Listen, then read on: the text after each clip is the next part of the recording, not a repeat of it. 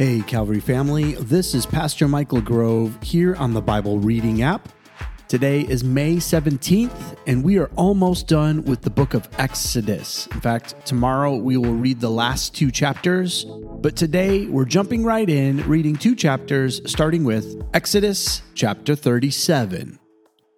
Bezalel made the ark of acacia wood, two and a half cubits long, a cubit and a half wide, and a cubit and a half high.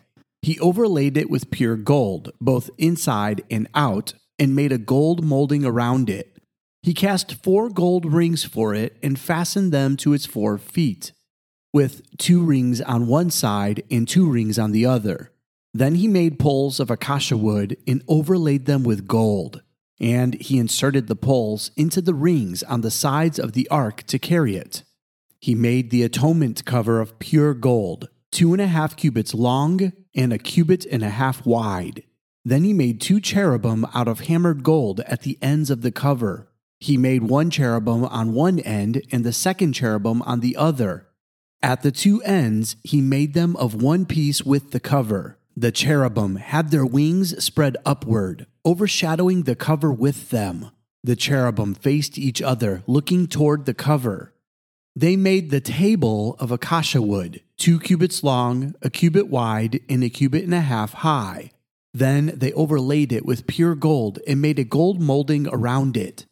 They also made around it a rim a handbreadth wide and put a gold molding on the rim. They cast four gold rings for the table and fastened them to the four corners where the four legs were. The rings were put close to the rim to hold the poles used in carrying the table.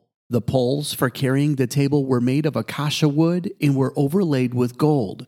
And they made from pure gold the articles for the table, its plates and dishes and bowls, and its pitchers for the pouring out of drink offerings. They made the lampstand of pure gold. They hammered out its base and shaft and made its flower like cups, buds, and blossoms of one piece with them. Six branches extended from the sides of the lampstand, three on one side and three on the other. Three cups shaped like almond flowers with buds and blossoms were on one branch, three on the next branch, and the same for all six branches extending from the lampstand. And on the lampstand, were four cups shaped like almond flowers with buds and blossoms. One bud was under the first pair of branches extending from the lampstand, a second bud under the second pair, and a third bud under the third pair, six branches in all. The buds and the branches were all of one piece with the lampstand, hammered out of pure gold.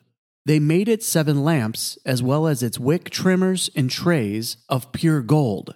They made the lampstand and all its accessories from one talent of pure gold. They made the altar of incense out of acacia wood. It was square, a cubit long and a cubit wide, and two cubits high, its horns of one piece with it. They overlaid the top and all the sides and the horns with pure gold, and made a gold molding around it. They made two gold rings below the molding two on each of the opposite sides to hold the poles used to carry it. They made the poles of acacia wood and overlaid them with gold. They also made the sacred anointing oil and the pure fragrant incense the work of a perfumer. Exodus chapter 38. They built the altar of burnt offering of acacia wood, three cubits high. It was square, five cubits long, and five cubits wide. They made a horn at each of the four corners, so that the horns and the altar were of one piece. And they overlaid the altar with bronze. They made all its utensils of bronze its pots, shovels, sprinkling bowls, meat forks, and fire pans. They made a grating for the altar, a bronze network, to be under its ledge, halfway up the altar. They cast bronze rings to hold the poles for the four corners of the bronze grating. They made the poles of acacia wood and overlaid them with bronze. They inserted the poles into the rings so they would be on the sides of the altar for carrying it. They made it hollow out of boards. They made the bronze basin and its bronze stand from the mirrors of the women who served at the entrance to the tent of meeting. Next, they made the courtyard. The south side was a hundred cubits long and had curtains of finely twisted linen, with twenty posts and twenty bronze bases, and with silver hooks and bands on the posts. The north side was also a hundred cubits long and had twenty posts and twenty bronze bases, with silver hooks and bands on the posts. The west end was fifty cubits wide and had curtains, with ten posts and ten bases, with silver hooks and bands on the posts. The east end, toward the sunrise, was also 50 cubits wide. Curtains 15 cubits long were on one side of the entrance, with three posts and three bases, and curtains 15 cubits long were on the other side of the entrance to the courtyard, with three posts and three bases. All the curtains around the courtyard were of finely twisted linen. The bases for the posts were bronze.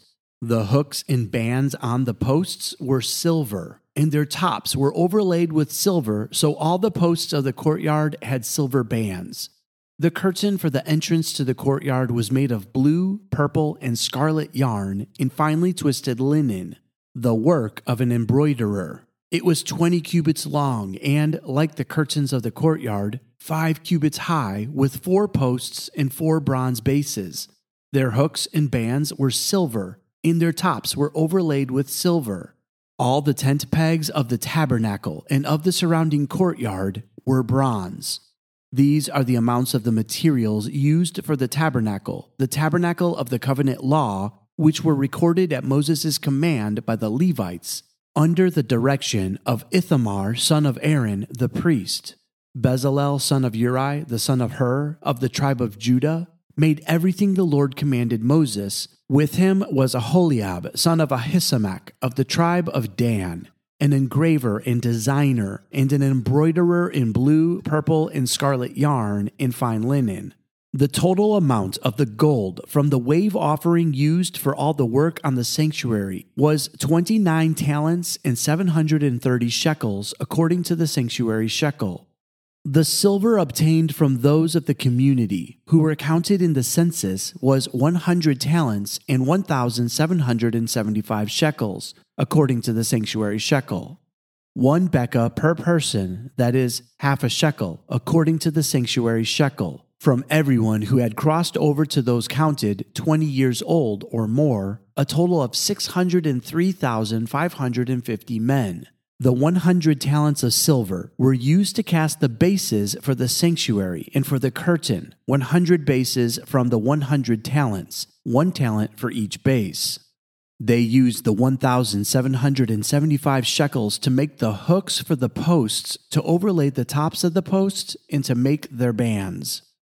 The bronze from the wave offering was 70 talents and 2,400 shekels they used it to make the bases for the entrance to the tent of meeting, the bronze altar with its bronze grating and all its utensils, the bases for the surrounding courtyard, and those for its entrance, and all the tent pegs for the tabernacle, and those for the surrounding courtyard.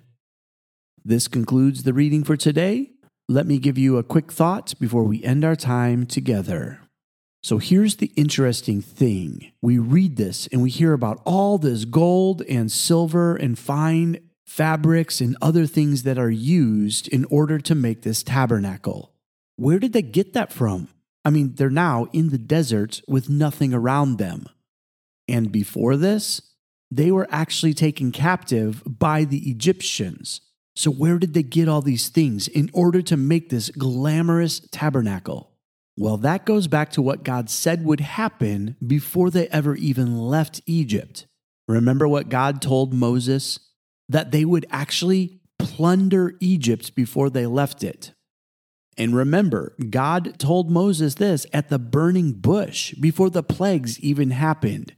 God told Moses that Pharaoh would harden his heart and not let the people go, but that God would use a display of his majestic power and before it was over, God assured Moses that they would plunder all of Egypt on their way out of it. And if you go back to the final plague, you'll read that God had given the people favor with the Egyptians, and so that they gave them gold and silver and clothing. And by doing that, the Israelites plundered Egypt on their way out. And now God is redeeming all of the gold and silver and threads of different colors, all so that he can have the tabernacle built. So, what once belonged to the Egyptians now has created this beautiful house of worship where the people can meet with God. Because that's what God does. He reconciles all things back to his purposes and his plans. Even things that don't seem like they belong, God wants to restore them and make them part of his purpose. That includes you and me. In fact, did you know there is nobody too far removed or too far gone for God to reconcile back to his purposes and his plans? All it takes is a willing heart. Remember that today that God's ultimate plan is to reconcile all things and all people back to Him. And that's the work that you and I are in the business of doing.